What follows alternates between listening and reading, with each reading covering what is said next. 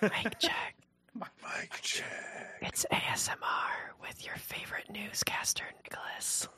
Oh my god. Dude. Today at 7. People were doing a podcast.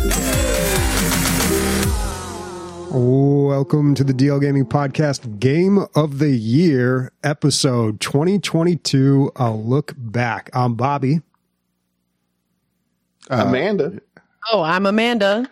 I'm Nick, and I didn't forget to introduce myself this week. Oh my god, Nick, you're so much louder. I'm Christian. And I'm realizing that Days brought enough bangs to the show to make up for what Nick lacks in them. Look at the forehead on this kid, man. Yeah. All forehead, bro. All forehead. But I'm also ringing in the new year. How were your guys' collective New Year's Eves? Pretty all right. I was sick, so that fucking sucked. I planned on having some friends over and making some tacos and stuff, and then that all got canceled. Ooh, it's terrible. Days, you were drunk in the woods or something similar? I was pretty drunk in the woods, definitely. Yeah, went to the other side of Michigan, still the woods though, and partied with my family, and we got hammered. My cousin came back from Germany, and he got really drunk and kept going up to everybody being like, I miss my family. It was wonderful. Nice. So it was a good time. A wholesome drunk. There's nothing like a wholesome drunk. Mm-hmm. Is there a proverbial other side of the tracks in Michigan, or is... Oh, yeah. No, for sure. I feel like there is a big thing of the East Side, not necessarily verse, but like it is very different. Like the West Side, which is where I'm currently staying, is way more Dutch and way more outdoorsy in the sense that like there's sand dunes and like the Great Lake Michigan is a lot easier and more accessible in my opinion to go out and do lake stuff on. There's way more outdoor activities and people going outdoors and stuff. Whereas on the East Side, like there's more people just working and more jobs, and it's where like all the factories were and stuff, so it's a totally different vibe because it's way more industrial and like cities and stuff like Detroit. Homelessness is an outdoor activity. Are there any of them, or is it too cold? No, like it's there's like a decent amount of homeless people, but Detroit was doing something where they turned the old Joe Louis Arena, the old hockey arena, into a homeless shelter to actually help out people, and it's an entire program that does. Wouldn't say like rehabilitate, but like, yeah, kind of reintegrate people into a job and things. And it's been really successful. And there's been a lot of homeless people taken off the streets. Cause yeah, in the winter it gets really cold, and we definitely still have a strong like homeless population in Detroit. And you know, those people are not like faking it, scamming nothing. Cause there's no way you'd want to be in negative 16 degree weather doing that, like living out on the street. Yeah. Like it's dangerous. So, I mean, there's a lot of like shelters and places that are helping, and it's a bit different, but yeah, Detroit is a totally different vibe than like the West Side of Michigan. But I went to neither for New Year's Eve. I went out into the woods up in rural Farmville, like in Michigan, but like still woods. So your fun. Life is so much different than ours. We have there's no forest. I tried to go do mushroom. Me and my friend were like, let's go do mushrooms in the forest. And we're like, okay. And then we took the mushrooms and then went to try to find the forest. No forest in San Diego. Nope. No. Try to find a forest when you're high. Fucking, it's ridiculous. Bobby, what'd you do on New Year's Eve? Nothing. Okay, thanks. Yeah. All right, back to you, Days. Going back to our correspondent where fun is actually happening. I went to a party. It was good. It was good. You know, all older people my age, and they all have kids. I couldn't believe that the little kids all made it to midnight, man. Like, all from 2 years old all the way up to 10 years old, about 7 kids, they all made it to midnight. I remember like, yeah, that never used to be. We'd all be asleep by the time midnight came around, but yeah, they all made it. Yeah. Only our kids, man. Only our kids. Did you play games or anything? No. I do the same thing I do every year. I go out to the SpaghettiOs factory. Actually, it's the Spaghetti Factory. I just like to call it the SpaghettiOs factory because that's humorous to me. But I go there, I order the garlic mizithra, and then I forget that they put way too many mushrooms in that, and so I have to eat around it. Pretty exciting. Is this the real story? You intentionally disappoint yourself every year. Way to win. Started off with a banger, dude. Yeah. I'm going to end this year with a disappointment. Have you guys ever had mizithra? Mazithra from that place? Mm-mm. Oh, it's great. No. I don't know what Mazithra is. It's like it sounds like a mineral. It does, it's though. It really does. Out of I kind of want to just go to the SpaghettiOs factory. I want to see you how. When you're out here, bro, we're going. We're going. Well, all they have locations even in Canada. They're all over the place. Bobby, you're an adult now. Like, there's such good Italian places in San Diego, like Buca di Beppo's, Olive Garden. Dude. No. Jesus Christ. No, I go to good Italian places too. It's just every now and then I don't believe you. I'm going to call your bluff. There's one I recently went to. Well, I get a lot of calzones, but I got a Bronx pizza. That's my favorite place to get a calzone. Arrivederci down in Hillcrest. That's a good spot. Yes, Arrivederci is amazing. I haven't been there in a long time. But, dude, I went to go visit Emilio, and you're like, what do you want to eat? And it was just nothing but Mexican food. I love Italian food. Where was that? I don't know, man. When you were just coming from the East Coast, I thought I'd treat you to your real Mexican food. Here are the flavors of your people.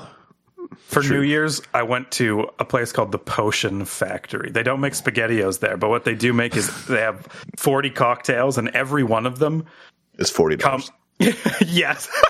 I like how you knew that. Yeah, they're all $40, which is crazy. But they all come in like different contraptions.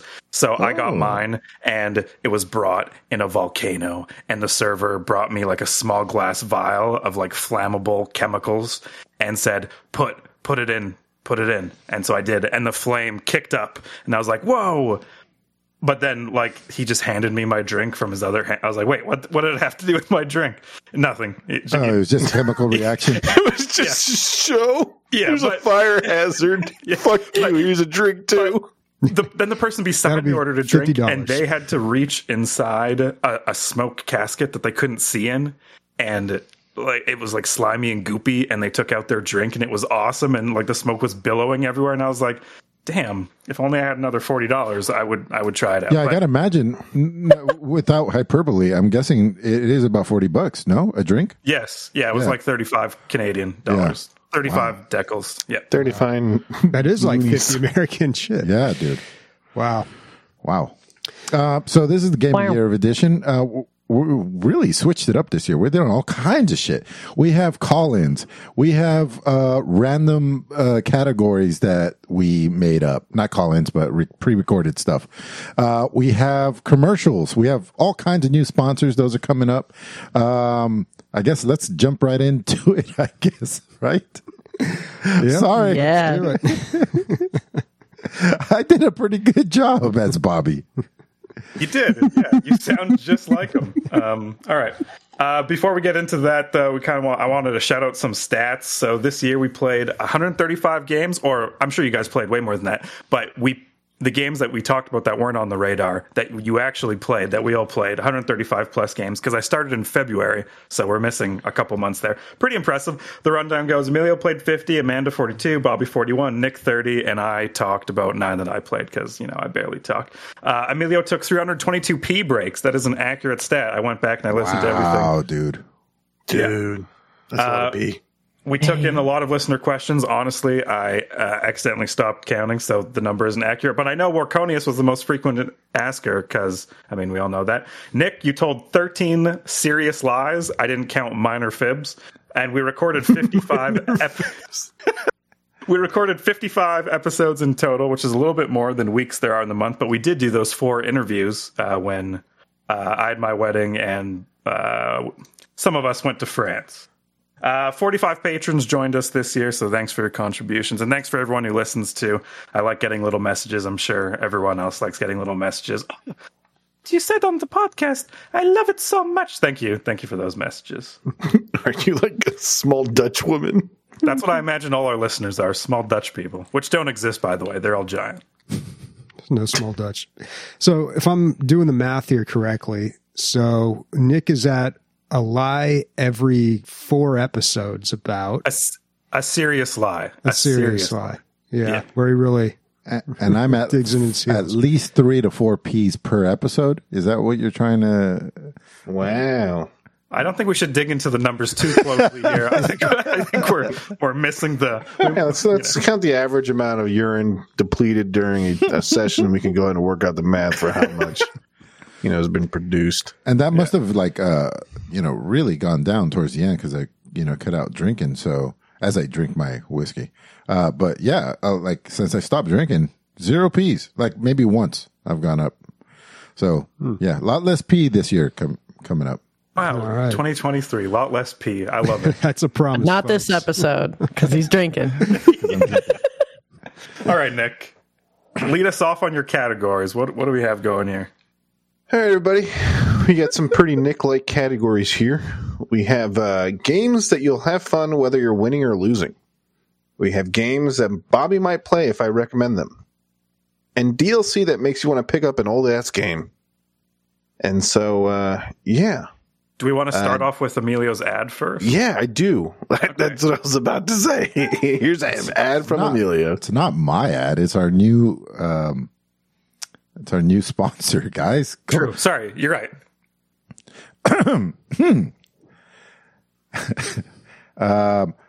Have you ever needed your hands while you're PC gaming? Can't stuff your face fast enough? Pick up some PC bits and bytes. It's cereal that comes in a scuba container. A scuba, what do you call that fucking thing that goes in your mouth? The J? Or it's like a J shape? The scuba thing. Oh, a snorkel. Snorkel. Yeah. They're snorkel-shaped bowls of cereal where you can just snap down on your favorite bits and bytes without raising up your hands from your keyboard or mouse. You can chop as you get frags. Yeah. Call 1-800 bits and bytes. And then like a whole bunch of legal stuff there. All right. That was pretty fresh. Thanks, man. I like that. I hadn't even thought about that full since of gamer I wrote it 3 weeks ago. So we have listener nominations for Game of the Year, right? Is that what this is? Yep, you betcha. Yeah, so we have Hollow Point and Mount & Blade Bannerlord 2 because they finally got their 1.0 release this year. So we'll go ahead and talk more about those later. I haven't played Hollow Point, but I've definitely played plenty of Mount & Blade Bannerlord 2, and I will say it's in the top 4 this year. I think there might be some confusion here. I think there's a small timeout. So Hollow Point is the person who a listener who wants us to listen. Dude, it's definitely a Game of the Year. It's definitely in the top running. He just said it's like the top 5 this year. Hollow Point, man. We all know about it. We talked about it 3 months in a row. No, I wasn't talking about Hollow Point. I was talking about Mount & Blade. Where's my falsehoods monitor? I'm putting a giant one. Yo, tick that number up. Wow. 1 this year, son. We're doing so good for the first episode. Lots of pee, lots of falsehoods. Nice. Yeah. Nice. Snyder. I'm going to go ahead and play his audio for the nomination, which was Mount & Blade Bannerlord 2. So we're going to hear from Hollow Point. Bobby's going to appreciate this. I'm going to get right to the point. My game of the year is Mount & Blade Bannerlord. Beautiful game, great diverse gameplay. Really enjoyed it. I do appreciate when people get right to the point. Right to the Hollow Point, in fact. But, I thank you again for that, Hollow Point. We really appreciate interaction between our fans and us, so please send us more recordings of people talking, especially for just normal episodes. We just want to hear you guys talk. Just make sure our fans are real, not bots. Warconia is just this is going well. They say that they can't put that you can't read sarcasm in text, but I see the dripping off the letters. This is why. Yeah. So Christian has this big long list that he's. First of all, thank you for doing all this work. You've put in a lot of effort to this episode, and we're just going to ruin it. By the way, but that's awesome that you did that. But this is why we don't do lists, is because we have such a hard time. I say we, but you know who I mean. But we have such a hard time with lists. Like every time we try to like have any sort of form, we totally mess it up. So every single fucking time.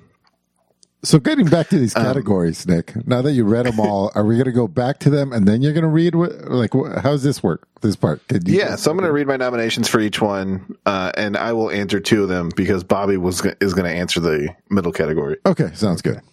So games that you have fun whether winning or losing. in my opinion, I'm going to say the answer is Rounds. What are the other options? Yeah, can we get some nominations? We got FPS Chess and Dinkum. Mm.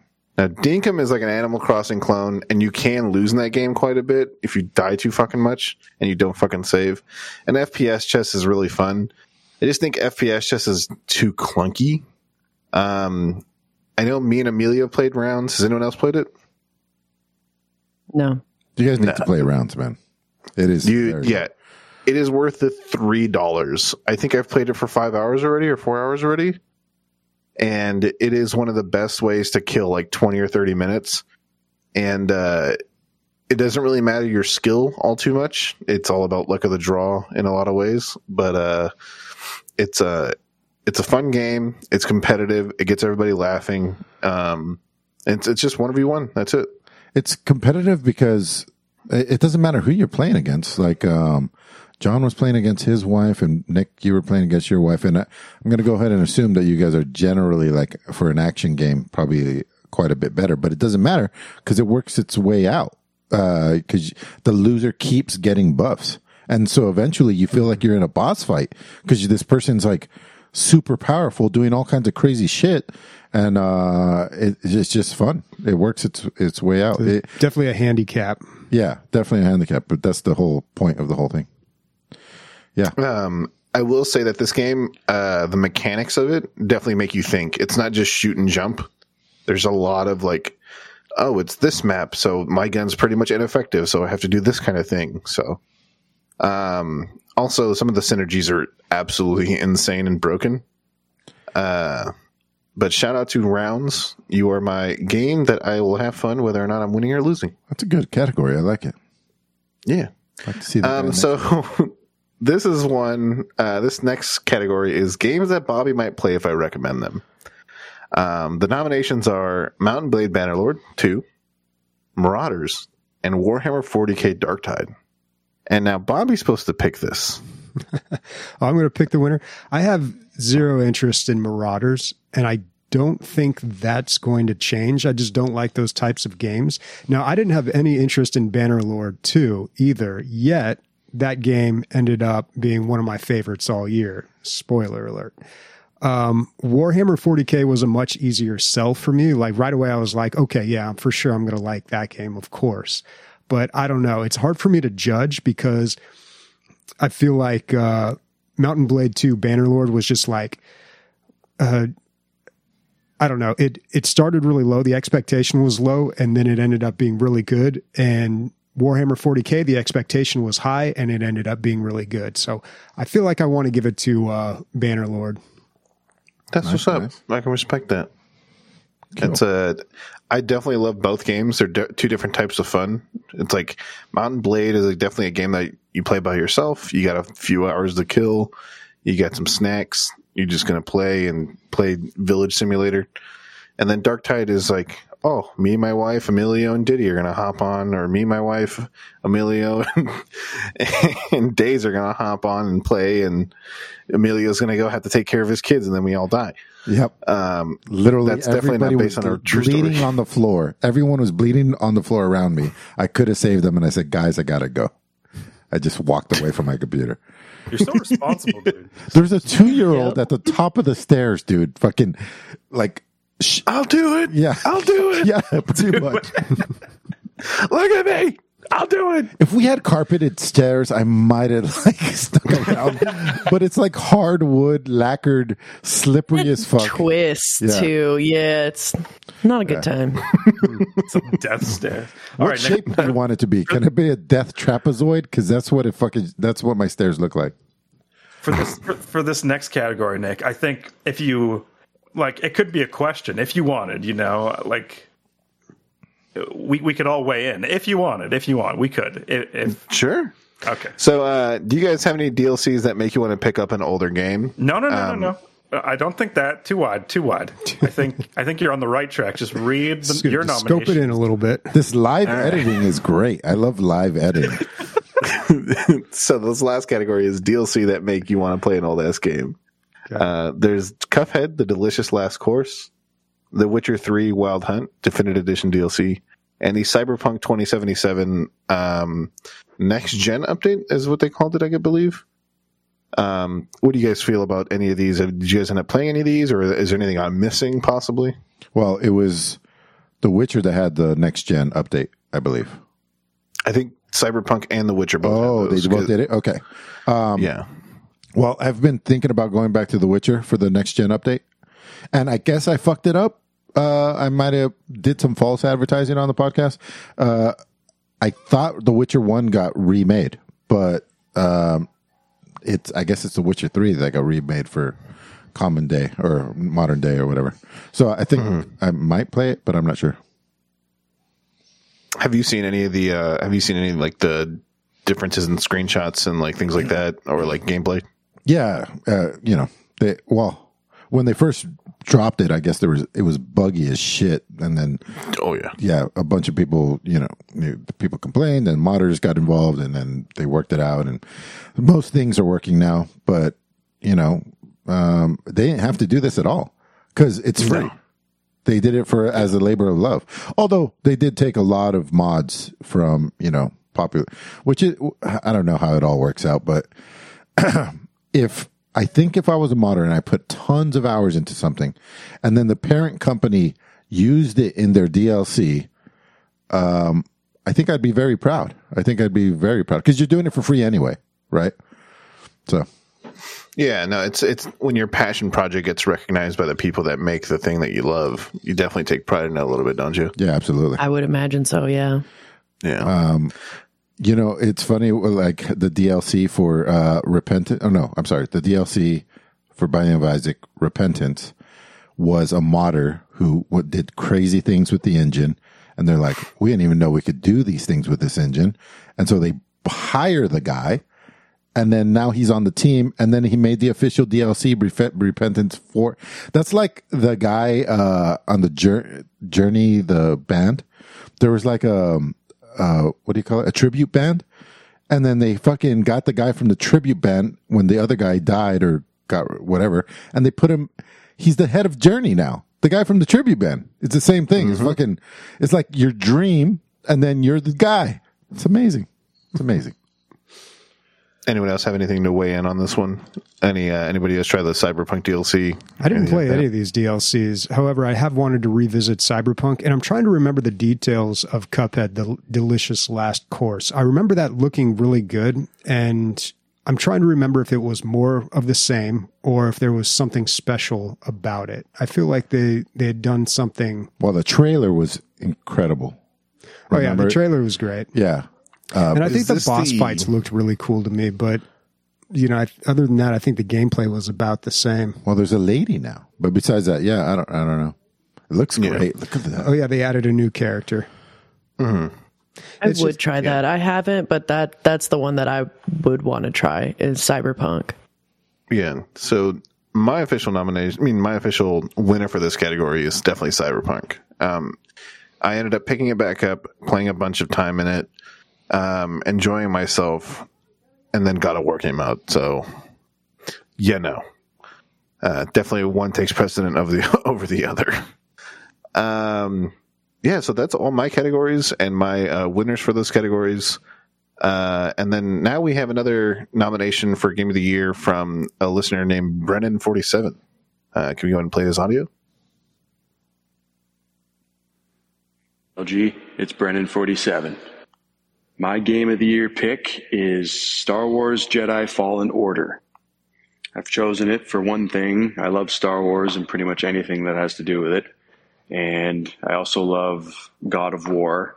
And this game feels like a bit of a mix between the classic God of War, hack and slash, and Dark Souls mechanics. I love a good hack and slash that's got a good story that keeps you engaged and doesn't get too repetitive and boring. It was cool to see familiar characters like Saw Gerrera make an appearance in the game. And I had quite a bit of a laugh when I ran into the Ninth Sister, the big orange hulking Inquisitor. And then when she spoke, turned out to be a girl with a high-pitched voice. I thought that was really funny. Thank you, Brennan47, for that. And also thank you for doing it from inside of a cement truck, because that was the most echoey thing I've ever heard. Oh, it was great. Jedi Fallen Order is a fantastic game. I'm halfway through it right now, and I'm loving it. It's on Game Pass. If you haven't played it, definitely play it. Thank you for buying it for me, by the way, Emilio. I thought it was on your it's on your wish list, and it's $5. So those two things shouldn't go hand in hand. Exactly. You know? Yeah. Good. Well, I mean, $5 American. That's like 20 Canadian, at least. Yeah, that's a great game. That was Zap's Game of the Year pick from last year, and that's a game that people are still going back to. Like, I think it really has stood the test of time. The sequel's coming out. I'm so close to finishing that game. I gotta just do it. But I talked to Fastidious, and he's like, "How you liking that game?" And I said, "Well, it's my first Souls-like." That's not a fucking Souls-like, blah blah blah. And I was like, "Well, it's a Souls-lite at least." And then nope, he wouldn't go for that either. He thinks it's a little too. And I get it. It's like on the easier side of Souls-like games. But I put it on the hard setting. I did put it on the hard setting. But yeah, I'm having a great time with it, man. The boss fights can get pretty challenging in that game, if I remember. There was one in particular I had a tough time with, but yeah, calling it a Souls-like might offend some people. Why did we put the ads inside of the categories? Is there a reason for that? Where else are they going to go? In between? Yeah, I don't know. In between the categories? It breaks. I don't know. Let's see how this one plays out before I talk more shit. Yeah, it might be. Is it time for a break? Uh-huh. Oh, I think it's time for a break. I sense a break coming. All right. I sense a break as well. Okay. Then I suppose we'll be right back. Doot, doot, doot, doot, doot, doot. Hi, it's Days here. I just want to, in case you're a little uncertain about the future of your reality, can I offer you instead over at Dazed Realities? Look at that. See, I've got a card, so it's official. At Dazed Reality, we find you the best new reality and home that you could ever wish upon. First up, I'm going to give you two examples, actually. So then this way you can come to me and you know that Dazed is the one that you want for your reality. So the first one we've got this beautiful, beautiful little cabin up in Endor. That's right. Endor. That's right. You can make your childhood dreams a reality in the reality of Endor. We've got a beautiful cabin. You can climb up into these trees. You've got a nice little bug net. And, I'm sure the retail value on this is going to be phenomenal. The resale, at least, for sure, is going to be incredible. But the retail is a steal because you're dealing with Dazed Reality.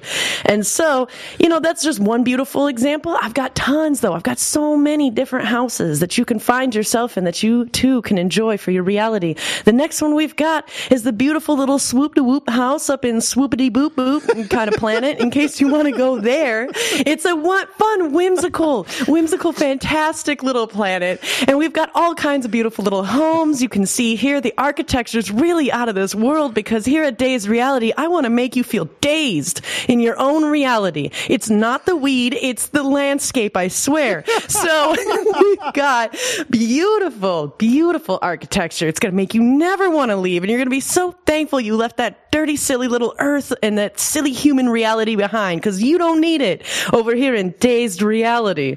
Once again, there's my card. The number is 310 something something. I can't read my own handwriting. That's okay. You can Google it. Anyway, thank you. Back to you. Wow, that was incredible. I want some Dazed Reality in my life. Does the Ewok village come with an Ewok that I can fuck, or? It's not included. You have to find your own. Okay, they are as people. As long as it's provided. And they do have consent. Yeah. All right, everybody's quiet at the same time. All right, so. Yep. It's because it's your turn. That was great, Days. Yeah, here's my categories. Can I get Bobby to spend real money to buy these games? That's category one. Why am I always a category? Because you're a very decisive individual, man.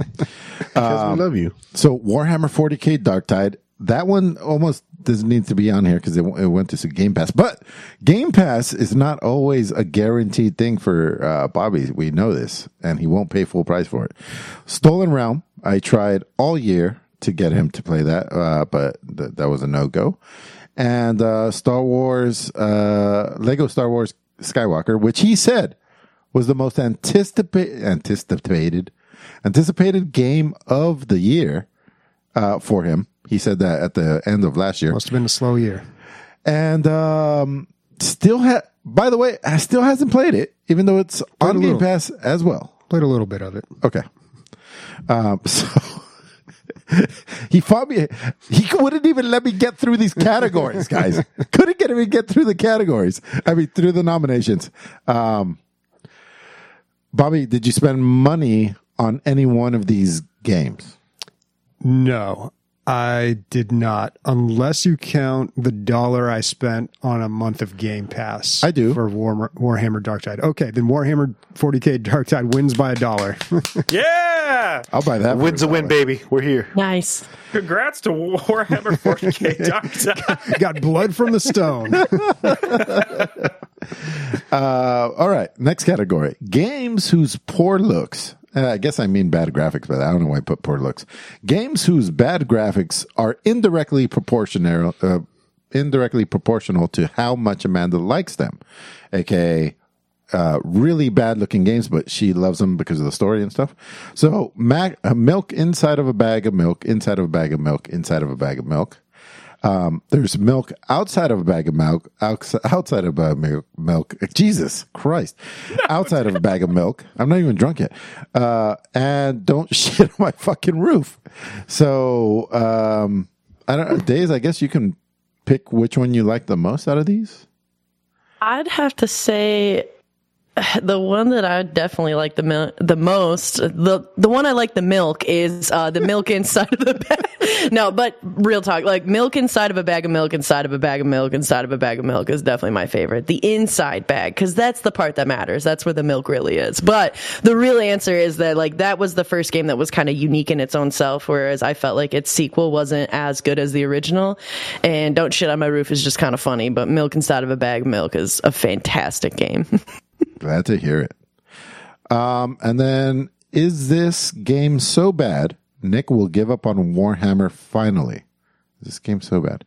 Warhammer 40K Darktide, Warhammer Blood and Teeth, and Warhammer 3. No. All of those were good, right? All of those were good. If I have to choose like the worst out of all of them, I would say shoot as Blood and Teeth. Okay. The reason being is just like, it's a fun game. It's just a little short for $15. It's you 4 hours. I know you finished it. Yeah, we finished it in like a night and a half. Gotcha. It just wasn't. I think if you weren't a huge fan of Warhammer and you were like, let's just pick this up and see what it is, you wouldn't enjoy it that much. It's kind of, you're gonna have to have like that background knowledge and stuff like that to really have an appreciation for it. And that's not to say that some people won't have fun playing it, but it I think it's just better for a fan of Warhammer already. So yeah, that's what wins that category. Gotcha. Cool. I'm glad that I didn't have to pick any of my winners. Cool, Bobby. Nice. Well, first we got a listener nomination. There's a brand new game called Scram TX. We love our listeners and our community. Hey y'all, Scram TX here. My game of the year this year is Tunic. It was closely followed by Cult of the Lamb, but Tunic wins out just for how well it was crafted and the unique element of finding the old NES-style game manual throughout the game that revealed secrets and abilities that you didn't know you had. It was challenging, but not so difficult to cause me to rage quit. The graphics were cute and endearing. Tunic, game of the year. Nice. You know, nice. Had I played more, it might be on my list as well. But it's still, you know, I'll get to it. God, guys, I beat so many games.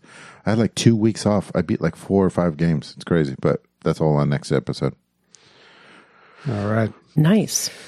Okay, before we get to my category, let's take a little commercial break here. We'll be right back.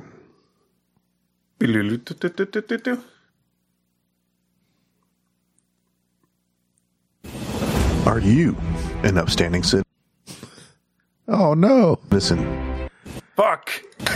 Are you an upstanding citizen? There's video. Do you think that you're normal? Do you love your family? Well, here on the Digital Logic Podcast, we have discovered that one of our own answered all of those questions incorrectly and is truly out of his mind. Some of you watching this commercial may think, who can it be? Who can be a true menace to society? Don't look too far, because the answer has been in your ear and on your monitor for every week for the past decade. Robert Digital, or as you may know him, Bobby, has been holding his mouse like a heretic ever since the first computer was ever invented. Such heresy cannot continue as long as normal people use the mouse like so. You may be thinking, why does this matter? I hold a mouse like Bobby too.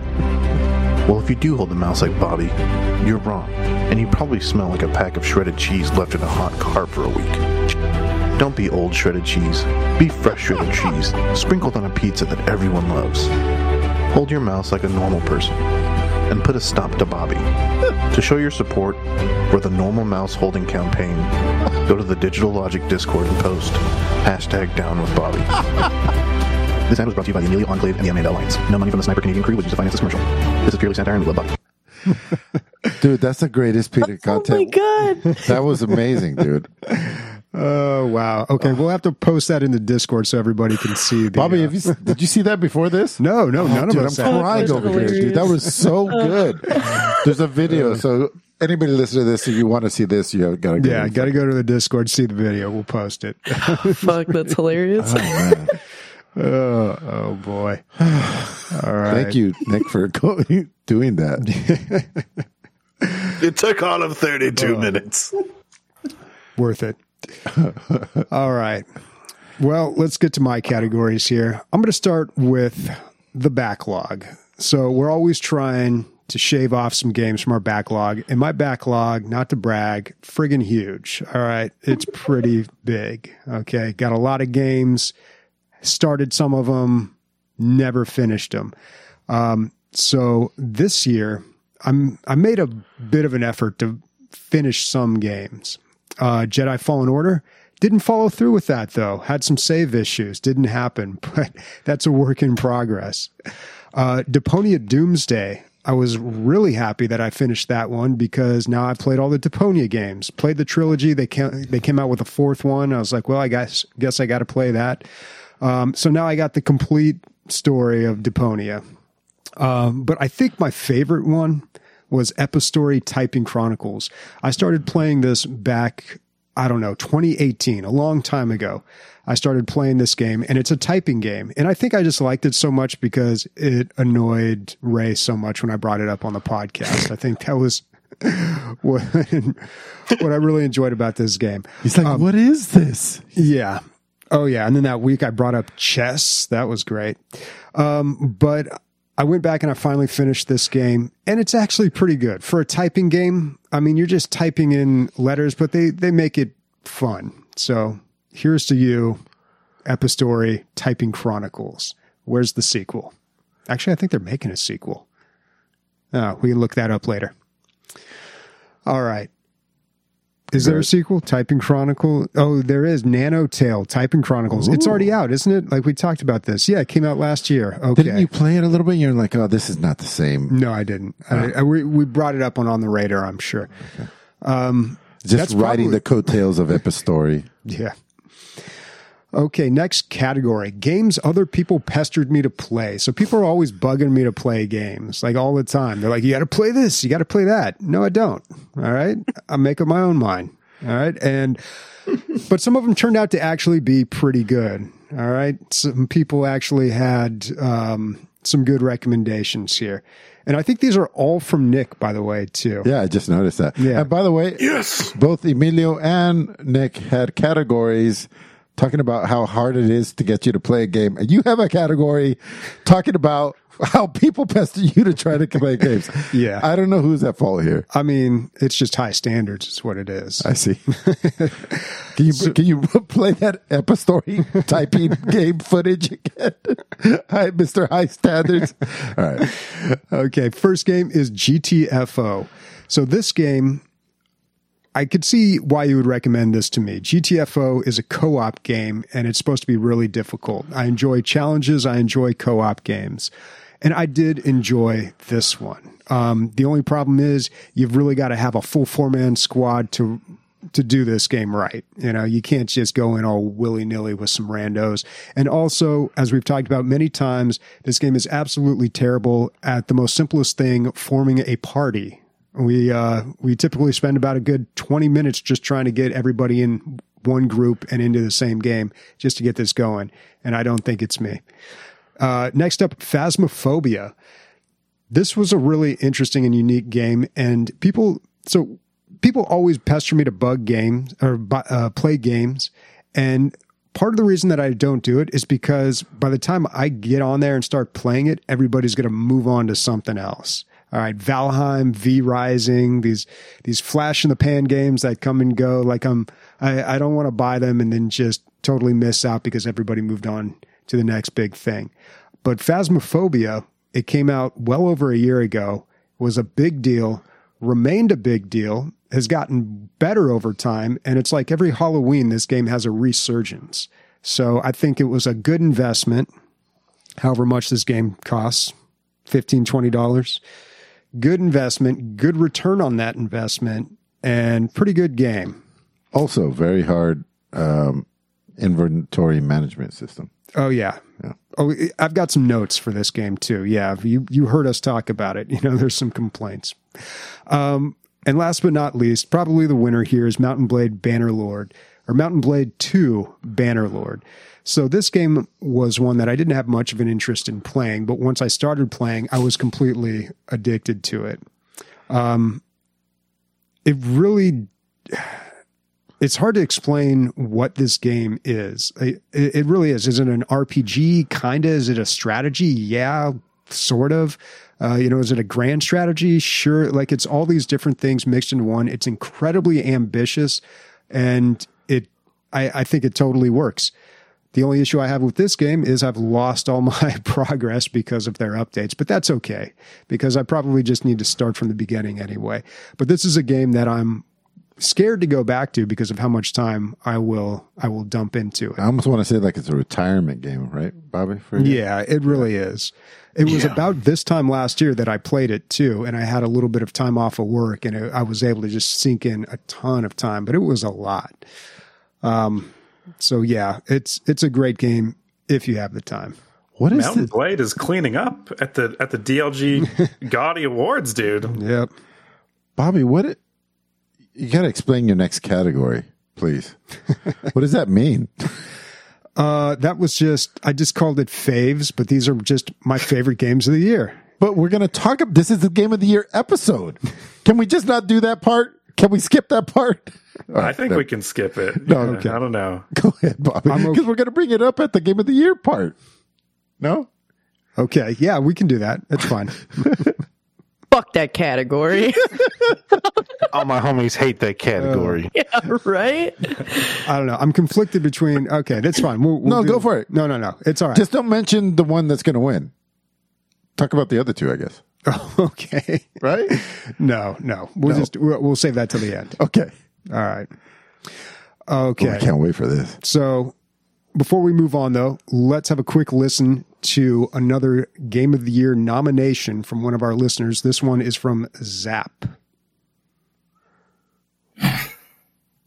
Hey everybody, it's Zap here, and I just want to say thank you to the DLG crew for putting on another great year of podcasts and also welcoming us all onto the show. My games of the year for this year are going to be two of them, God of War Ragnarok on PS5 and also Pentiment, which is available on Xbox and PC as well. Both of these games are absolutely fantastic, and as someone that really enjoys narratives and single-player stories, they both fire on all cylinders, but in different ways. On one hand, we have God of War Ragnarok, which is a bombastic AAA action-adventure game where you are going across the land and killing Norse gods. But on the other hand, you have Pentiment, which is a very quiet and contemplative mystery game where your choices actually matter. Depending on what you're looking for and what your mood is, I think honestly either of these two games would be a fantastic fit for everyone, which is why I named them my Games of the Year. Thank you guys, and have a happy new year, and hopefully 2023 is better than 2022. Yeah. Wow. Can we give that little 30-second... It's like I need a job. I was going to say, in that little 30-second clip, he did better than this whole episode's been going. It's awesome. Thank you, Zach. Yeah, he's killing it. That's awesome. God damn, dude. Way to bail us out. Hey, what is Pentiment? I can't think of what it is. Did you not listen? Jesus Christ. No, I know. But I don't know. I believe it's like this. It's this like almost like a not cartographer. Yeah, well, it's this guy that is a calligrapher on the and he's drawing everything. And they draw these battles. I'm sorry. Is that what it is? I think that's Enculinati. Yeah, I don't remember seeing this one. Interesting. Huh.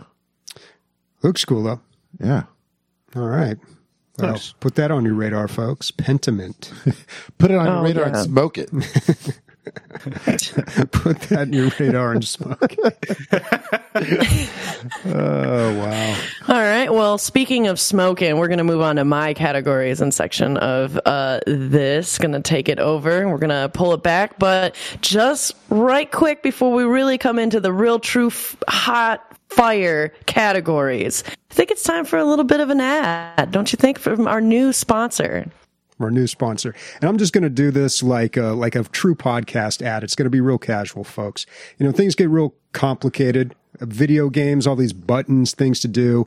I don't like it, man. So I want to give a quick shout out to rocks. Rocks are great, folks. When I was young, my friends and I, we just throw rocks at each other, and we had a fucking great time, all right?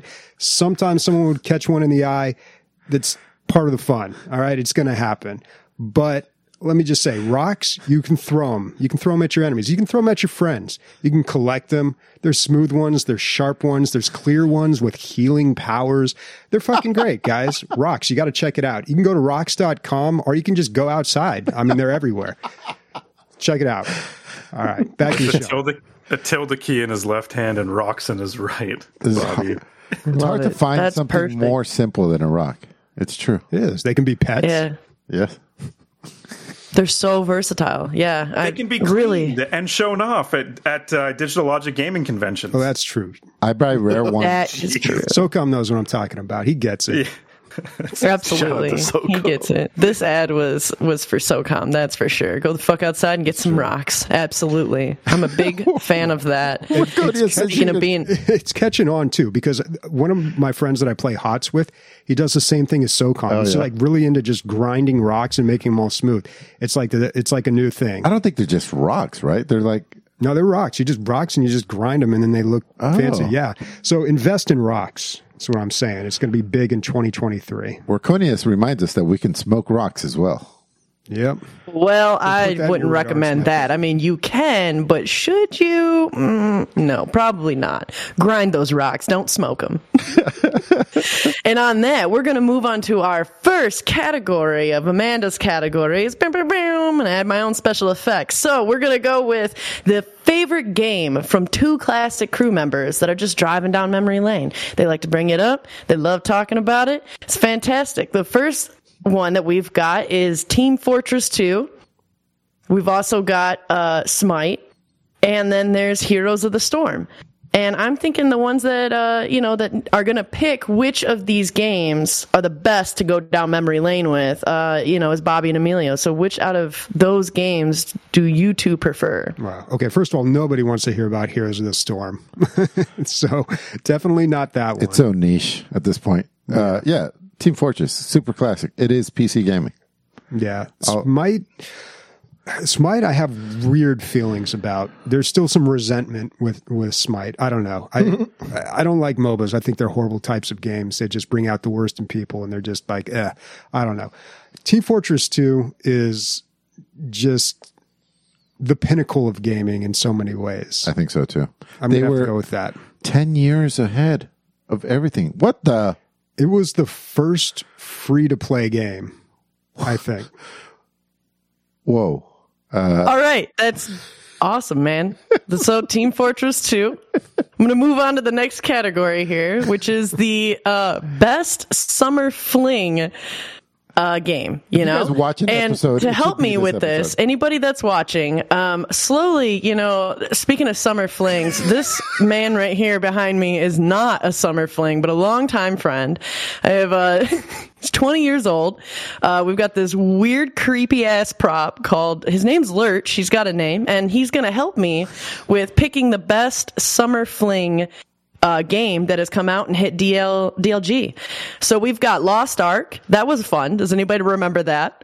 The other best summer fling that I certainly went deep in the hole for was V Rising. And then we've got another one that I know for a fact, and Sniper, I'm sure you're familiar with this. Do you happen to remember New World? I don't. I know that was something that happened. I couldn't tell you anything about it. Sorry. Weird. Yeah. Right.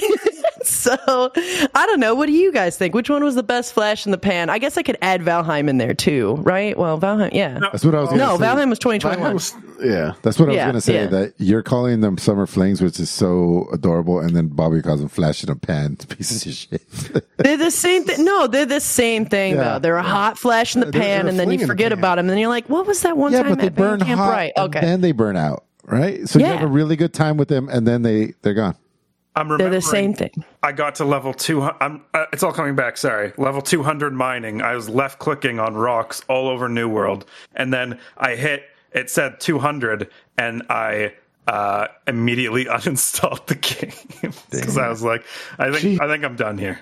Because I think he found the key word was that you found rocks, right? So going back to our previous sponsor, rocks. Get the fuck outside and find some rocks. Exactly. And even when you're in your video games, find some rocks. Mine a shitload, and then delete the game because it was a summer fling, and you know it was fun, but like you got shit to do. Yeah. Yeah. So, once you found all the rocks, it's over. Yeah. That's right. Head on over to rocksrock.com/Bobby. rocksrock.ro. 10% off your next purchase. Yeah. So, Lurch here has the answers to the best summer fling. Let's see what the award is. I'm struggling. You know what? There's fucking nothing written on this. The award goes to V Rising. Yeah. Yay. Yeah, that one was good. This is how we could put it, Bobby. It's better to have loved and lost than to have never loved at all. That's what I... Ooh, yeah, exactly. You know what I mean? It's like Amanda's flash in the pan obsession with V Rising is worth something. It was worth, what, $20? You had a good time playing it. It's just hard for me to start the cycle again. I've had too many flashes in the pan. Too many pans. Too many pans. Too many hot flashes. I just can't do it. Yeah, that's fair. That's fair, though. But, it was a very fun summer fling. I'm curious to see which one's going to be the next one for DLG and also myself. Wait, and finally... Sorry, I don't mean Nick. For New World, you were in the hot flash in the pan too. Dude, I played all three of these games, and my hot flash in the pan is definitely New World. I had so much hope for it, and then everyone just stopped playing. I'm like, no! I'm like, I worked so hard to cut down trees. That's a good point. I think DLG got consumed more by New World. You're right. We had way more. We had a whole server. We had a whole life going on. That's what this actually said, right? Was in New World. The shitty thing is that it had so much to do, and it was so good, and it grouped a lot of people, and then everybody just bounced, and I can't remember why. Was it that there was just no stagnant? Okay, guys. Okay. I want to get into the drama of New World. I don't mean to can I? May I? Do I have everyone here's permission to just do a little aside? Yeah, let's get into the drama. Yeah. What's the tea? Okay, so New World, a fucking hype title, and I'm going to call people out, but, we've all made our mistakes, so if I say your name, it's fine. But, and I'm also part of the problem, I'm just going to say that right now, I think with New World, our community had too many cooks in the kitchen, too many roosters in the hen house, too many rocks in the back alley. So many people started on different servers because they had other friend groups they were bringing in, and we just kind of scattered. And I feel like we didn't have that really core group of players that was always online. We had people playing across all the servers at all times, but it got to the point where you could log on and not find someone to play with. And so I'm going to blame Ray, and I'm going to blame Nick, and I'm going to blame myself because I think around us three, those were the problems. The accusations are really flying here. Yeah. Well, Nick, you got to answer to these accusations. So first of all, the motherfucking servers weren't working okay, and you had to put people on different servers. So eat a bag of wieners, because I did also have a character on the DLG server, and I played on the DLG server, motherfucker. Sorry, Nick. I forgot about the server issues. That is why. Actually, that is why. Now, blame Amazon, not me. Yeah, it's pretty crazy that Amazon didn't have enough servers at launch. I mean, that happens all the time, but it's like, dude, you're Amazon. You're like filthy rich, and you have your own cloud computing servers. Like, you can do this. But do you think... I have no idea what I'm talking about here, by the way, but do you think had they released some DLC a little earlier on, like freshen up the content, that would have helped? Because I know with these games, that's really important. I think what it was is that they thought people would take longer to get to max level, that there wasn't enough content for them to do at the end. And then the other thing is that people started noticing really scummy behavior in the sense of like, oh man, every enemy is one of like 7 character models and has of like 1 of 10 fucking animations. Like, ooh, this enemy is dangerous because he's bigger and he's got rocks on him, but he's the same zombie. So It's like, I think that's another reason why people dropped it. I think other things took away their core player base immediately after it came out. Forgot what other game came out at the same time or like a little bit after that drew a lot of people away. I think it was another flash in the pan. Lost Ark, wasn't it, Nick? Yeah, Lost Ark was flash in the pan. I don't know. People stuck with that game for a long time. I don't know why, but they did. Like, we got a lot of people. Because they couldn't let their summer fling go. They could not. Sometimes you There's people with thousands of hours in that game on our server. That's true. That's very true. But moving on to the last category, you know, I would argue perhaps the neatest one. And it is how neat is that? The neatest game to make an impact in a sense. So we've got 3 different categories. We've got the $2 game that creates an entirely new genre. That is Vampire Survivors. We've got it actually has good gameplay. I swear, Tales of Nadia. Pretty neat.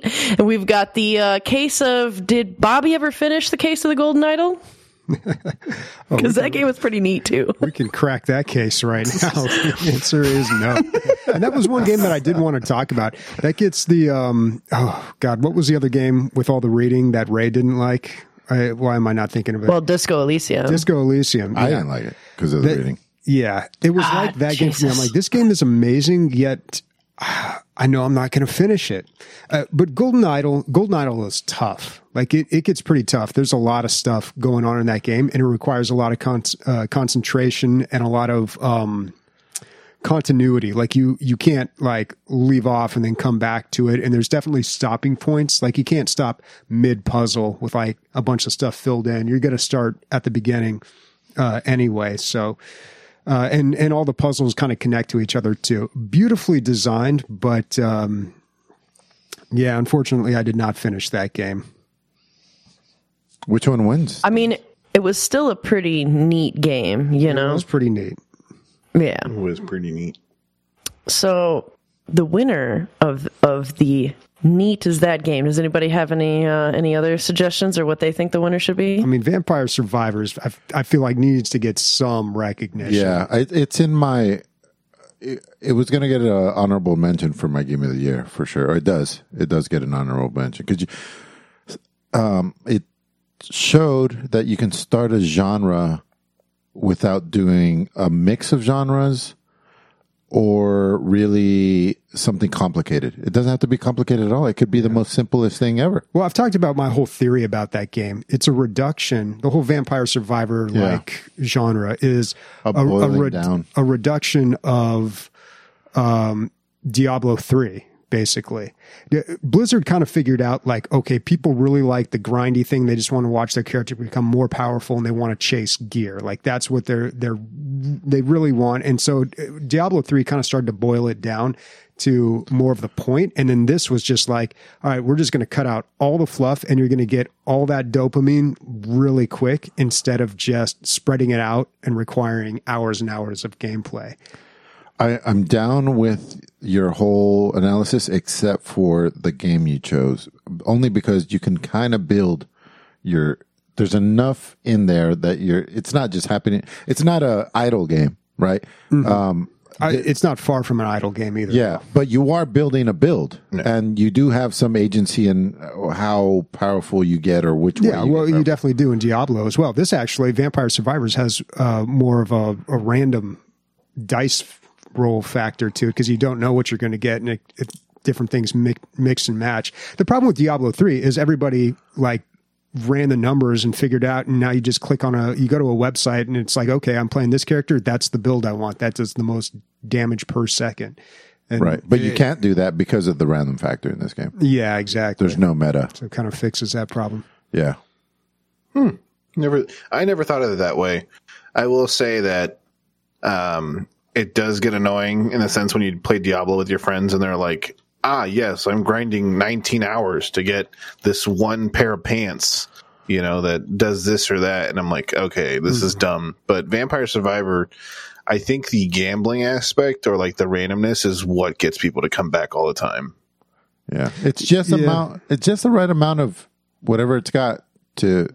Neatness, you could say. Yeah. What was that? The neatness. Oh, neatness. Yeah. How neat it is. Yeah. It's through the roof, really. Through the roof. And then if you're going to play this game, if you're like, I don't get it. Buy this and then also buy Soulstorm Survivors and then never play this. Give them the money that they need, they deserve, and then go play Soulstorm Survivors. It's just like a $2 tax. Yeah, it's like a $2 tax. Or $3 now, I think. I don't know. It's the royalties. Yeah. Yeah, we're doing our own royalties over here. No, $4. So that's Canadian. Real DLG bump right there.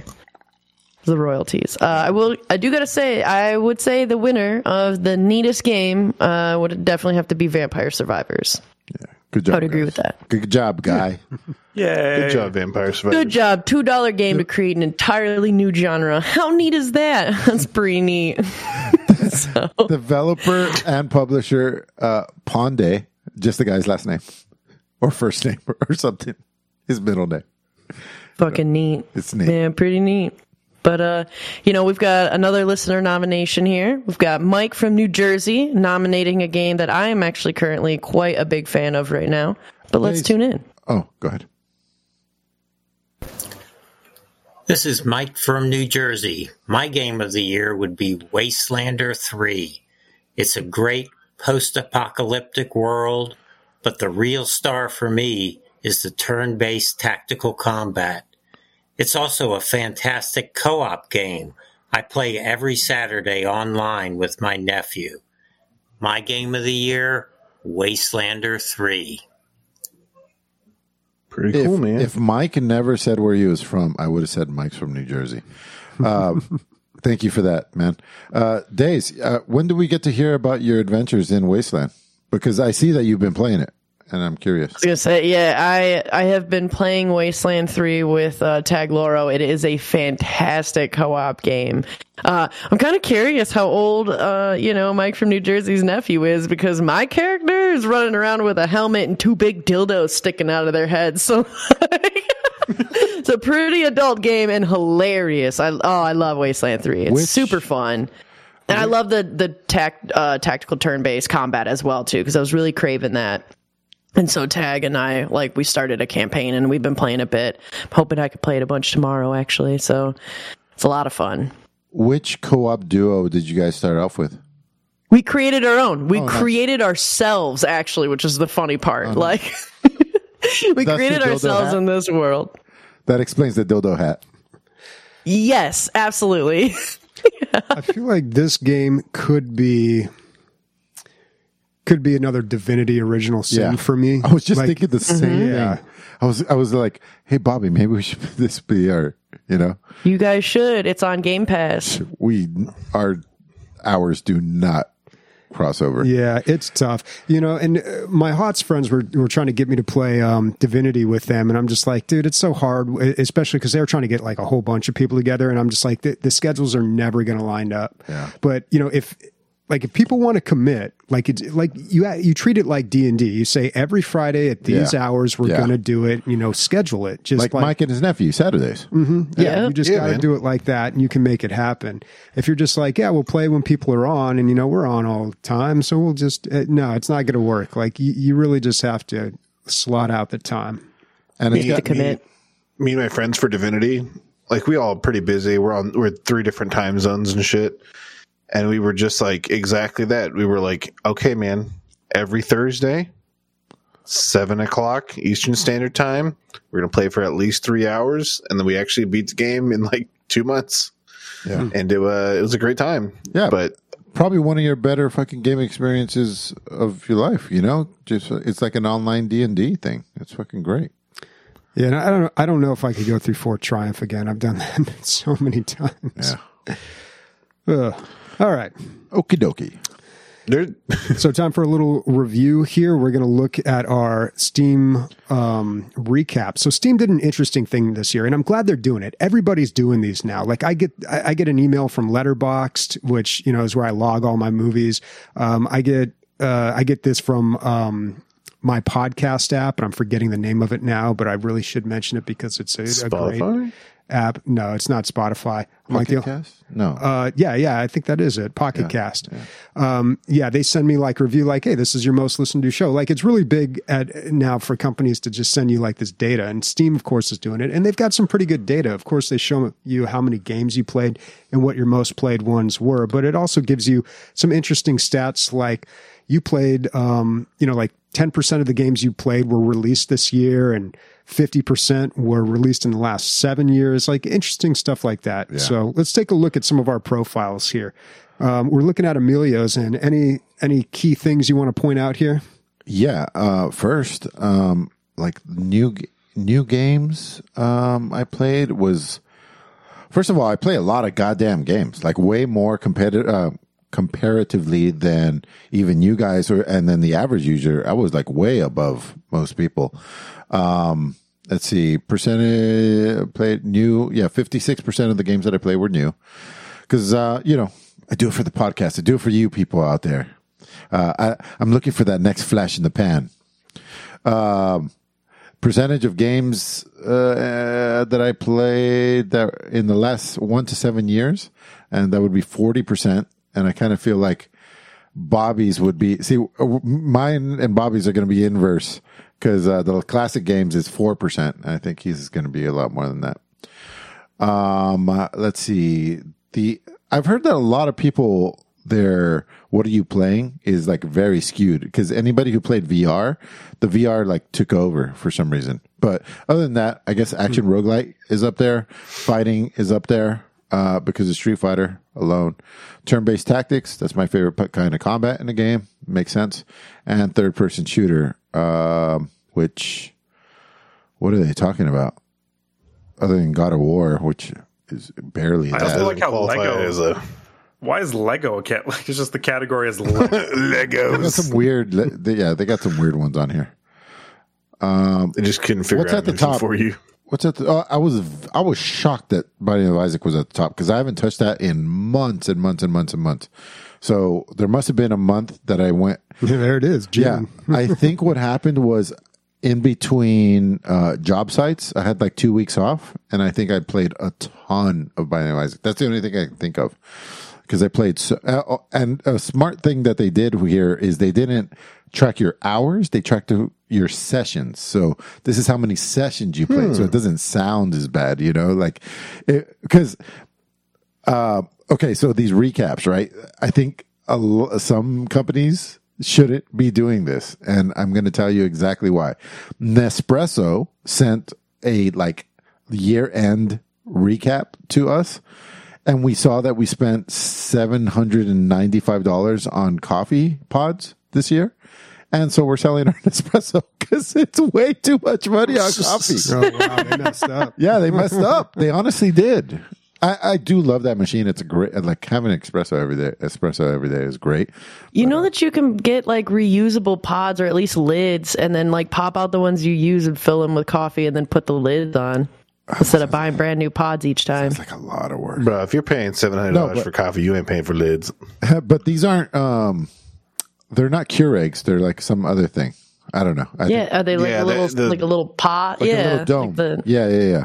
Yeah, my mom has one too. And we've been taking the used ones and scooping out the used like coffee. You could put new coffee in it and then just slide there's like a little like aluminum lid that sticks on it that you can put and then reuse it. And you can just keep reusing them. Are you just put your own coffee in there. You got on some bootleg pods, bro? My what? You got some bootleg prop pods? I mean, that's not illegal.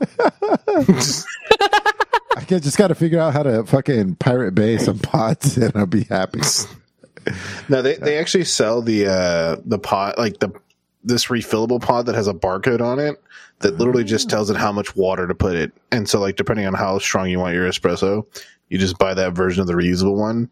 And you can buy, like, if you go on Amazon and you find it, when you go to buy it, it'll show you the espresso that's comparable to each one. There's also, like, Reddit forums on this kind of stuff. I love you, man. I love you. I'm gonna hook it up. All right, thanks. Buy back your Nespresso machine. It's not too late. Can we go to the top, dude? I think we missed some key numbers at the top. I think. Let's see. The achievements. Something about achievements was interesting to me. It was like, is this what it was? 401 achievements, and then the average achievements that somebody gets was like way lower, but I guess that all comes with how many games I play. So, the Steam average was 21. Yeah, 21. I have 401. Wow. Whoa, that's a 200% increase. That's impressive. No achievements in life, mind you, but plenty. 2,000 in the gaming. That's selling yourself short, bro. Oh, you have plenty of achievements, dude. Plenty of achievements. Do you host, including? Oh, sorry. Do you host a podcast? Do you host a gaming podcast? Big old dick. Is that what you're? Huh? I do. I played 84 games, longest streak, 15 days. Yeah, those 15 days were between jobs. Yeah. All right, cool. I spent a lot of time on mine. Anybody else have some interesting things? Okay, I guess we'll take a look at mine here. So it's interesting for me because Steam, the recap's showing that I played 34 new games and 50 games total, which seems pretty low. Of course, it's higher than the average, but still, I'm starting to play a lot more games in other areas like Epic Games, GOG. So I don't think this is going to be an entirely accurate number. What is definitely accurate is all that time I spent on Deep Rock. Quite a bit of time on Deep Rock, most played game this year. Also Back 4 Blood. Was up there as well. Yeah, 13% of my playtime was Back 4 Blood. That makes sense. I was contemplating, I'm just throwing that out there, I don't need you to say anything, but I was contemplating how close that was going to be for your game of the year. It was last year. Oh, because it came out a while ago. In Monster Train 2, I'm not surprised I dumped a lot of hours into that game. That was definitely up there. Was I right? Sniper, where he played more classic games? I don't think so, actually. Let's take a look. Oh, my God. 4%? 4%. Just like me. Yeah. I think, yeah. Nice. And classic games, maybe I'm not playing them on Steam. But if we scroll down to... Recent was much better. Much higher than mine. I was 40%. You were 60. Oh, okay.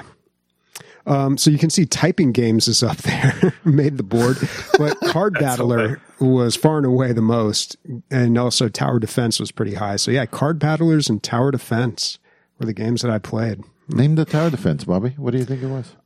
So I played a lot of Bloons TD6. Yeah. And maybe there was something else, but I do remember getting hooked on that for a while. Maybe I got to get another shot, man. I've given it 2 shots, and I don't get it. And I like Tower Defense. Yeah, I don't get it. That's weird. That's interesting. Any highlights here, Days? Yeah, I think, I kind of have a similar issue, I think, to what Bobby was saying. I've been playing a lot of Game Pass games and a shitload of Tarkov that does not reflect this. But a lot of VR definitely played. With it looking like V Rising and Demio are some of my bigger ones, and that's true. Oh, I also beat the Steam average. That makes me feel a little bit better. I was like, shit, maybe it's lower. But Yeah, I don't play classic games at all, and for the games that I do play, I thought it was kind of interesting. I don't really think any of these are incorrect, though, but you were right. You play, like, 4 VR games, and it's like, oh, you love VR games, here you go. So, you're one of the 20 people playing it. Exactly. So it says I got a lot of VR, got some Cyberpunk on there, probably when I was playing Cyberpunk, and then open world survival craft, that's probably Ark right there. Party games, it's true, tabletop, MMORPGs was probably the New World jump that we had. But yeah, I played a lot of V Rising and Demio, and it was a lot of fun. A lot of Beat Saber as well. That's one of my favorite cardio games. It's funny, I feel like I don't play enough games, and then I'm just seeing my numbers here, and I'm like, what the fuck? I am like double everybody else. But again, I have more things on Steam, I think. Well, you play on Game Pass too, but you do play a lot more games on Steam. Yeah. So for me, surprisingly, actually War Thunder is my highest game on Steam. I think Tarkov beats that. As well, but if you talk about like active time, like actually playing like the game, I think Warhammer 3 actually beats it. The thing about War Thunder is that I play it essentially with my daughter. She's like, she wants to look at all the planes and stuff, and so she'll have me like choose a plane and then like fly around. It's a great game. It's just super grindy. But Total War Warhammer, I don't even believe I had a 9-day streak. I'm still holding off on actually playing the game hardcore and trying to get all the achievements and everything, only because I'm waiting for the 1.0 of the game mode that combines all the games comes out. Mount & Blade Bannerlord, obviously in the top 3 as well. I discovered the game this year, and it's an amazing game. So, yeah. Nick, There's a YouTube channel. I'm sure there's more than one, but I saw a YouTube guy that does like not reenactments, but like cinematically shot wars from Warhammer 3. You know, like I think he's probably having the AI fight itself, and he's panning and shooting and stuff like that, getting video. And man, is it impressive looking, man! It is. Such a great looking game when you see it from that. I mean, if you do Gran Turismo and you only have those panning fucking beautiful shots, it always looks great. But in that environment, the way he presents it, I was like, I watched like 2 or 3 of them in a row. I'm like, because I've never seen the character models or anything or what they do when. And I was like, God, it's so good. When you're enthralled and you're in battle and all that stuff, are you appreciating the graphics at all, or are you just seeing numbers? It really honestly depends on the type of battle. Like if it's like a super battle that I'm trying to like win and I have like an 80% chance of losing, then I'm seeing numbers. But if it's like a battle I know I'm gonna win, and I'm only playing the battle because if I auto resolve I'm gonna lose more units, then I'll appreciate the things, because they do go into a lot of detail, and the technology to make the game run smoothly, and how much the detail like goes away when you zoom out versus when you zoom in, because you can zoom into like the belt buckle of one of the soldiers you play if you really get too crazy with it. If you do like watching that kind of stuff, what I will say is if you ever want to just see something crazy, like, you know, when you watch Street Fighter, you're like, these guys are playing a different game, right? Is when you watch competitive Warhammer. Like, I don't follow it like super hardcore, like, oh, this is the best player in the world or whatever, and this and that. I just like watching them sometimes just to see how crazy like a different universe that they participate in. And like the way that they hold troop formations and like the way that they make armies is like on a different planet, dude. You're like, why are they choosing the cheapest unit? And they have like 10 of them, and then they have like only one what you think is a good unit, and then it just ends up being a completely different game that they're playing, because they also play different game modes now. Like there's domination and all these other things, and if you ever want to see something crazy, just look up 4v4 Total War Warhammer games, and where each player has their own army, and it's 4 armies versus 4 armies, and so it gets huge. Yeah, imagine. Yeah. It's definitely an impressive. It's an achievement, that game, for sure. A technical achievement. Yeah, it's why they. I hope I'm honestly hoping with all my heart that the next game that they announce that's not a what I call a realistic Total War is Total War Lord of the Rings. Only because it's had the longest lasting modding community in Total War history. They're like updating Medieval 2 still to be able to run like orcs and goblins and all this other shit in it. And they get the, you know, all the maps in there from like the movies and stuff. And I think hopefully the next one is Lord of the Rings. Nick, before they had multiplayer campaign in Total War games, the Lord of the Rings mod one, we would play multiplayer, but what we would do is we'd send each other the save file, have the next person take the turn, and just have a rule where you can't do auto-resolve because then it could be like pretty cheap. And that was like 9 years ago or something, and they're still modding that same game now, which is pretty... It's like fucking epic. What's so crazy is that they put so much work into it that if they try to mod and get everything started in Total War Warhammer 3, it'd just be a brand new upbringing that would be, you know, essentially a waste of time. No one is really going too hard in the paint on the mods right now because people are wondering if Lord of the Rings is the next fantasy universe that they're going to. But we'll see. Sniper, what's replay? I'm always curious what Ree's playing back there behind you.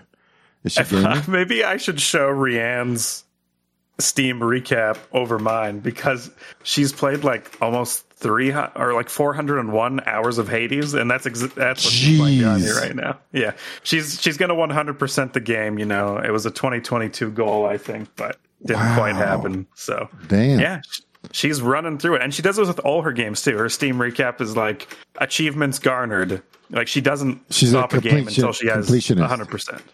What's that? Now, before you met her, she wasn't a gamer at all. Video gamer? No, she was just on. Well, not just, but playing Nintendo and stuff like that, Xbox. But you turned her into a PC gamer. That's incredible. Yeah, look at her. Yeah, back there like a fucking a gamer. Damn. I mean, yeah, she is a gamer. It's I feel crazy. Like she's one of the best. She might be one of the best Hades players in this room of people right now. Counting the cats. Yeah, counting the cats. Yeah.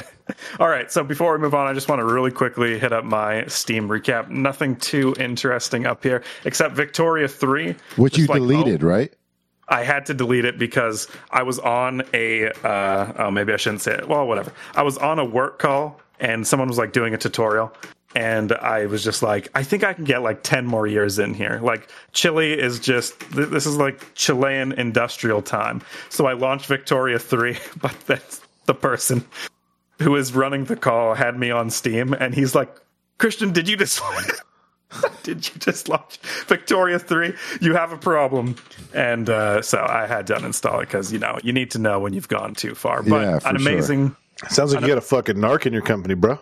Yeah, well, whatever. Would you say that's like, is it the epitome of like the kind of games that you would say? Because you like these kind of games, but you had a problem, bro. Yeah. I mean, I have a problem with some games that I uninstall and I like hide them in my Steam library so I don't play them.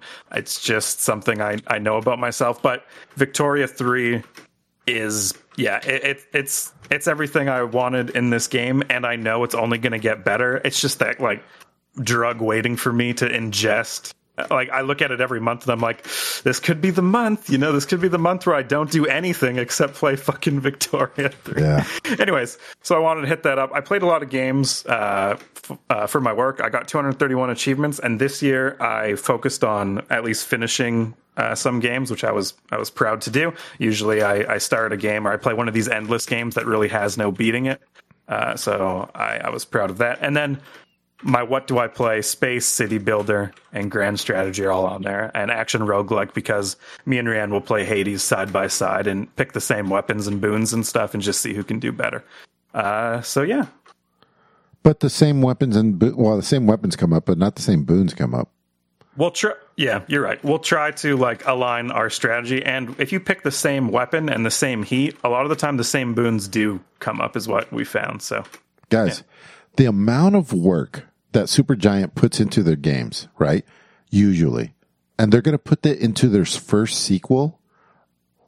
I can only imagine how good that game's going to be. Oof. It'll be good. Yeah. Yep. It's going to be pretty rad. All right. So we had some people who didn't want to submit an audio clip with their nomination, but they did write in. So I suppose we should read those. I'll read Burn Divisions first here. Let's see. Did we play Warcornices? This is a link. Oh, that's okay. He did have an audio clip. So let me read Burn Divisions, and then we'll play Warconius. Okay. We'll save that for last, seeing as he is Listener of the Year. All right. Nice. Burn Division says, I put a lot of time into Last Epoch this year, over 450 hours since purchasing it late last year. It's a good modern ARPG Diablo-like. It's still an early access game, but it has a fleshed-out storyline with endgame content. Multiplayer is still in closed beta, but they recently announced the public beta will be released in version 0.9, coming out in March 23.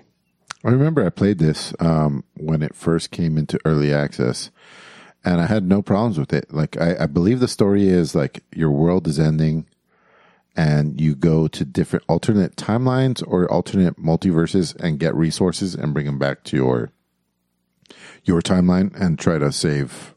But, yeah, basically, you know, that's the hub, your dying world, and then you go out to these, like, exotic prehistoric places and stuff and just kind of farm.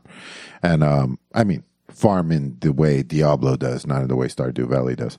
And, yeah, I thought it was good. And it's only gotten better since then. So that's good. All right. Recent reviews. Nice. Not so good. Okay. So our final, nomination from our listener here is going to be Warconius. Let's cue it up and take a listen. Hey, DLG, it's Warconius here. Doing this recording while on vacation with family in Mexico. And it kind of keeps with the theme of this year, where I was on the go quite a bit, so used my Steam Deck quite a bit to play a lot of games I had on the backlog that I've always wanted to try. And I'll highlight a few here so that you guys know what I discovered and what I really liked. Really liked L.A. Noire. I think L.A. Noire is one of those Rockstar games that gets overlooked, but it's... from a story standpoint and a gameplay standpoint, it's a lot more clever, a lot more adult, a lot more thoughtful than you would expect from a Rockstar game. So really, really enjoyed L.A. Noire. They did an amazing job on that game. Also discovered how good the Hitman games are. Played the Hitman 1 remake and the Hitman 2, and I don't know if it's the Italian in me, but just I loved the whole idea of, like, planning out a hit and taking out certain targets and making it as creative as possible. And the disguise system is hilarious and genius at the same time. The other game I discovered that was really neat and kind of a standout in the series, aside from Far Cry Blood Dragon, which I really liked, Far Cry Primal is really good, really clever, really interesting. The setting, the mechanics are kind of fresher than most Far Cry games, and it's not just your kind of generic shooty. Last two that I want to highlight is... Vampire Survivors, a little game that everyone knows. It's a must-play if you have a Steam Deck. Very addictive, very fun. And then didn't play this so much on the Steam Deck, but I played quite a bit of Cyberpunk finally this year, and it's all patched up. It's all very good, very, very impressive game. The story is interesting, the setting, the characters are cool. The gunplay, I would say, is okay. It's not much of a RPG, kind of RPG light, but nonetheless, Cyberpunk is awesome. So that's the year. Talk to you guys later. See ya. What was the top one? Did I miss it? Oh, I don't think he had one. It's just a quick little fun recap that he earned as being Listener of the Year, right? He had a 10-way tie for first place. 10-way. Damn. And again, did a better job than we did this whole episode. Yeah. Well, I'm glad that he mentioned a lot of older games, like cleaning out the backlog. L.A. Noire, that is a good one. That's kind of one we all forgot about because it's so old, but that is a classic Rockstar game. Yeah. Did you guys hear? I guess people in San Diego might be used to this, but to my prairie landlocked ears, I heard the ocean hitting the beach in the background. Dude, what a baller fucking move, dude! He called us from the beaches of Mexico. And he didn't bother to visit you, Emilio. What an asshole.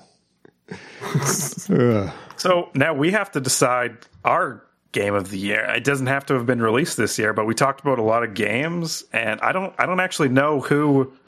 I don't know what's going to win. I don't know if anything's going to win. Maybe we'll have a 10-way tie here, too. So no, we got to work out. We have to have a winner. Right? Oh, God, we're going to be here forever. If we're here all night. Nah, I don't put up much of a fight on these. I don't care too much. The game that I played this year that I like, if I'm honest with myself, the game that I liked the most that I discovered this year was Monster Train. Like that, I put a ton of time into it, really enjoyed it, probably going to put a lot more time into it. Just really liked it. This was like the year of card battlers for me, like a little behind the curve on this one, but I started catching up and playing a lot of these card battler games. And this is like, even over Slay the Spire, I think I prefer Monster Train. It's a great game. Close second is Bannerlord. I thought you were going to go Bannerlord first. Yeah, I thought you were going to go Bannerlord first. I mean, that's probably the better pick, honestly. But like I said, being honest, it was really all about Monster Train for me. Like, that's the game that I want. Bannerlord is just like, I don't know if I should hold it against a game if, like, it's too addictive. If it's too addictive, because often too addictive means very time consuming. And, like, some games just don't respect your time. And they're just like, I'm really great, but I require all of your time and I oversee, you know, it's like dating someone who wants to control you, you know, it's like, it's just, no, that's not healthy. So I respect a game like Monster Train. That's incredibly fun, but also I don't feel like I'm fiending when I walk away from it. Pick up, put down as well. Yeah. Would you say Mount & Blade Bannerlord 2 has bangs? Oh, geez. The banging bangs. Don't get me started on bangs. Banging. Days, I'm really curious about you. Well, to me, my personal game of the year this year that I really fell in love and tripped and just did a deep dive into is Tarkov. Escape from Tarkov. Yeah, it's Tarkov for sure. My runner-up would be like, I would probably weirdly have to say Game Deck, at least, because that game really impacted me a lot. That was a lot like Disco Elysium to me, and I loved that game. So it was a like isometric RPG that you essentially were solving like broken code inside of VR realities that people were trapped in. That's why wow, that sounds wild. I thought that game was fucking amazing. I got it mixed up. Like, if somebody would ask me what was Game Blake like compared, based on what they said, I would have said that it was a VR game, but it was because you're going to VR. It's not in VR, but it's not in VR at all. Yeah. Gotcha. Which is cool. But Tarkov is definitely my game of the year.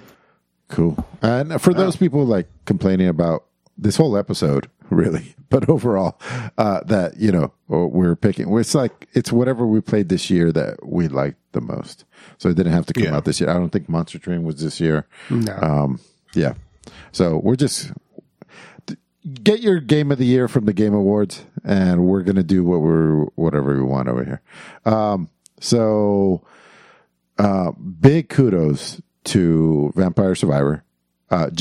Not game of the year material, but, you know, making a new genre is fucking incredible. Good on you. And it was close for me, guys. It would have been it's a surprise probably, but I almost went Stolen Realm because, what I was really valuing this year when I was doing my nominations and, because I picked Darktide, yes, Darktide's my game of the year. I was thinking, what I value the most, and what I value most is when I'm able to bring people together, or a game is able to bring people together. But sometimes you're like, hey guys, let's all play Street Fighter. Nobody wants to play Street Fighter because it doesn't bring people together. I mean, it brings Street Fighter people together, but not anybody that I know.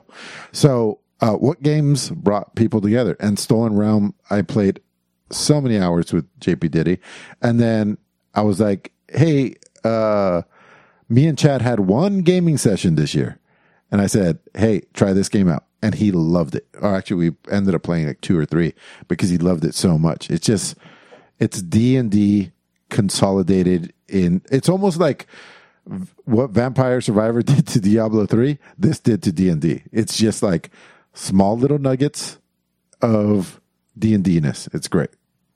And, but Darktide ultimately brought together the most amount of people. And a lot of that had to be its decision, and it gets points for this, to go on Game Pass. Like, I'm sure that's a very hard decision to do, but when you're having a multiplayer game, it's the cost of all 4 players is what you have to consider. Like, it's not just this person, or like, can we make that one sale? You have to make 4 sales for somebody to have the ultimate playthrough of this game. And then if you put it on Game Pass, that's an easy sale. That's an easy sale. Everybody's already on board. So for every 3, I'm just throwing numbers out here because I like numbers. For every 3 people that already had a Game Pass account, maybe one other person signed up because of this one game, you know. It's mixed, all reviews, and mixed recent reviews on Steam, but I don't care. I think it was gorgeous. Some of the best graphics I've seen this year. I thought the soundtrack, until I turned it off, unfortunately, because you have to do it if you want to be half any kind of like do well. You have to kind of turn down the volume on the music. It took a tried and true game, like, you know, 4-player co-op going through A to B with a bunch of waves of monsters, but kind of made, at least I feel important every time I play it. Like my teammates couldn't do it without me, and I feel like each one of us is providing something. And when I mentioned this when I first played it, I don't think the hacking and slashing is just hacking and slashing. There's a finesse to it. There's something to it. You have to slash these guys the right way. You're not just left clicking and running through them. You have to kind of ride the wave of craziness. So, yeah. That I would say Darktide is my number 1. All right. Nicolas. Oh, man. It definitely was a year. My personal favorite. A whole 365 days. Yeah, man. It was a year. My personal favorite this year is definitely Elden Ring. I played it on PlayStation. That's my game of the year. But if I have to concede and say, hey, you know, for the sake of, you know, getting everything done, I'm going to say Darktide. Darktide is the first Warhammer game that's come out in a long time that gets almost everything right. The things that are wrong with it are gameplay-wise, and you can tell that some of the things are going to be coming in the future as far as, like, money and like, difficulty and variety. But I think it's a great game. Like you said, it brings people together. If you're good or bad, have a lot of experience, not a lot of experience, you still get a kick out of it, and it's a good time, really, for everybody that plays. Yeah. Do you want to talk about Elden Ring at all? Yeah, so as far as Elden Ring, the reason why it's my pick is that there's not many games where I beat it and I spend dozens of hours to beat it and then go, I'm going to pick that shit up again and let's beat it again. And it's so varied, and, you know, there's so many things that we take for granted in video games, like, oh, you know, God of War Ragnarok has all these cutscenes and all these other things in it and, like, all this voice acting. It's like, in Elden Ring, they're like, nah, man, like, this is a guy that just kicked you off a cliff, and he's asking you to do some shit, and that's about it. And go beat up this giant knight that's on fire. And really, even with that little Like, even that little of context, it's still a super fun game. There is a learning curve. It is challenging. It is a Souls-like game, but that is a game I probably put in the most amount of hours this year. And what sucks is when we do these Game of the Year episodes, the games that come out in the beginning of the year don't really get that much hype, Yeah, recency bias, I think it's called. But thank you so much, Sniper, for keeping track of everything that we played, because I really read that list over and over and over, and really thought of, I whittled it down, and I was like, yeah, everybody's just going to say that I'm picking the most recent thing. But no, I really thought about Stolen Realm a lot. And there's a couple other ones I really thought about. But yeah, now that we have this, you're really getting, the recency bias is not as prevalent, I don't think.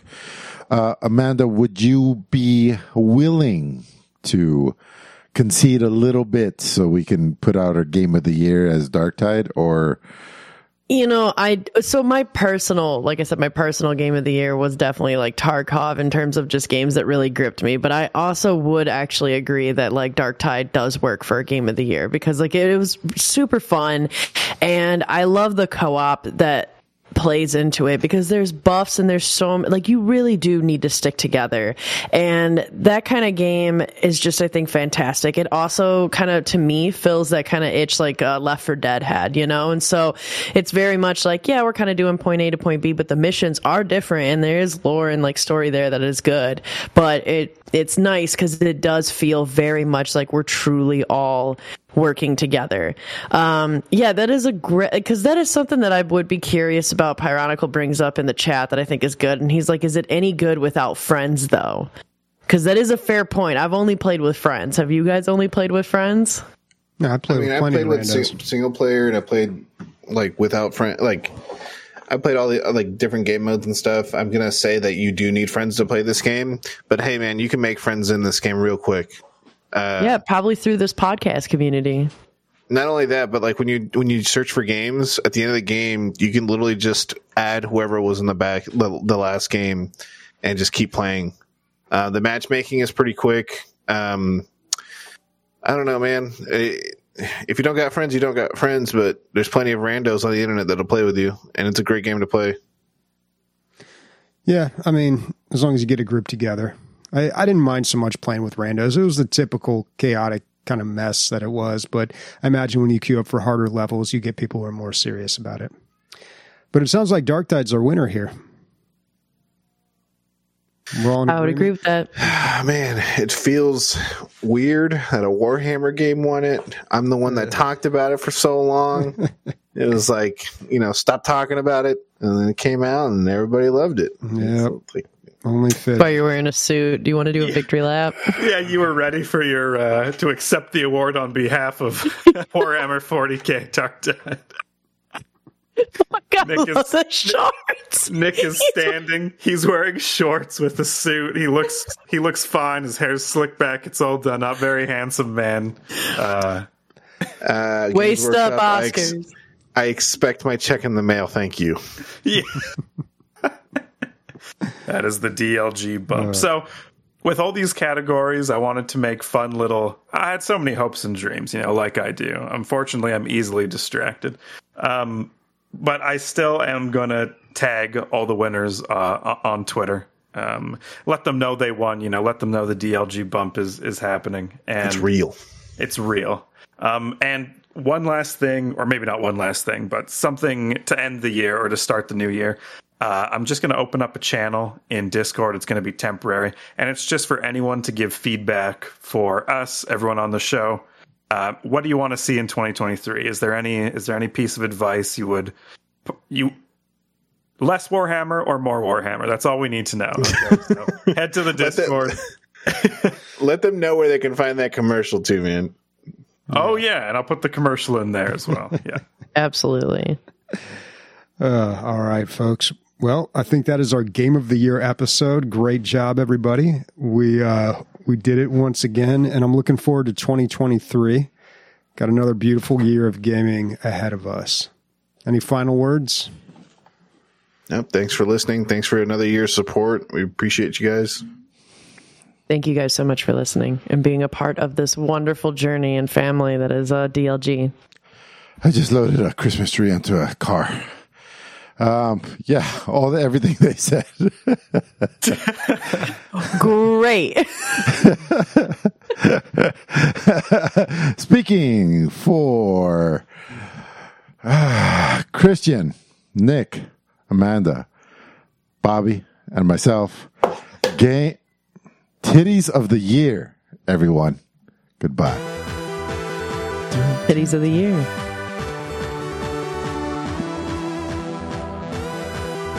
Speaking of which, whole lot of non-sexualization of characters anymore, I feel like. Right? Mostly? I mean, it depends on what you're playing. Yeah, obviously. Nadia.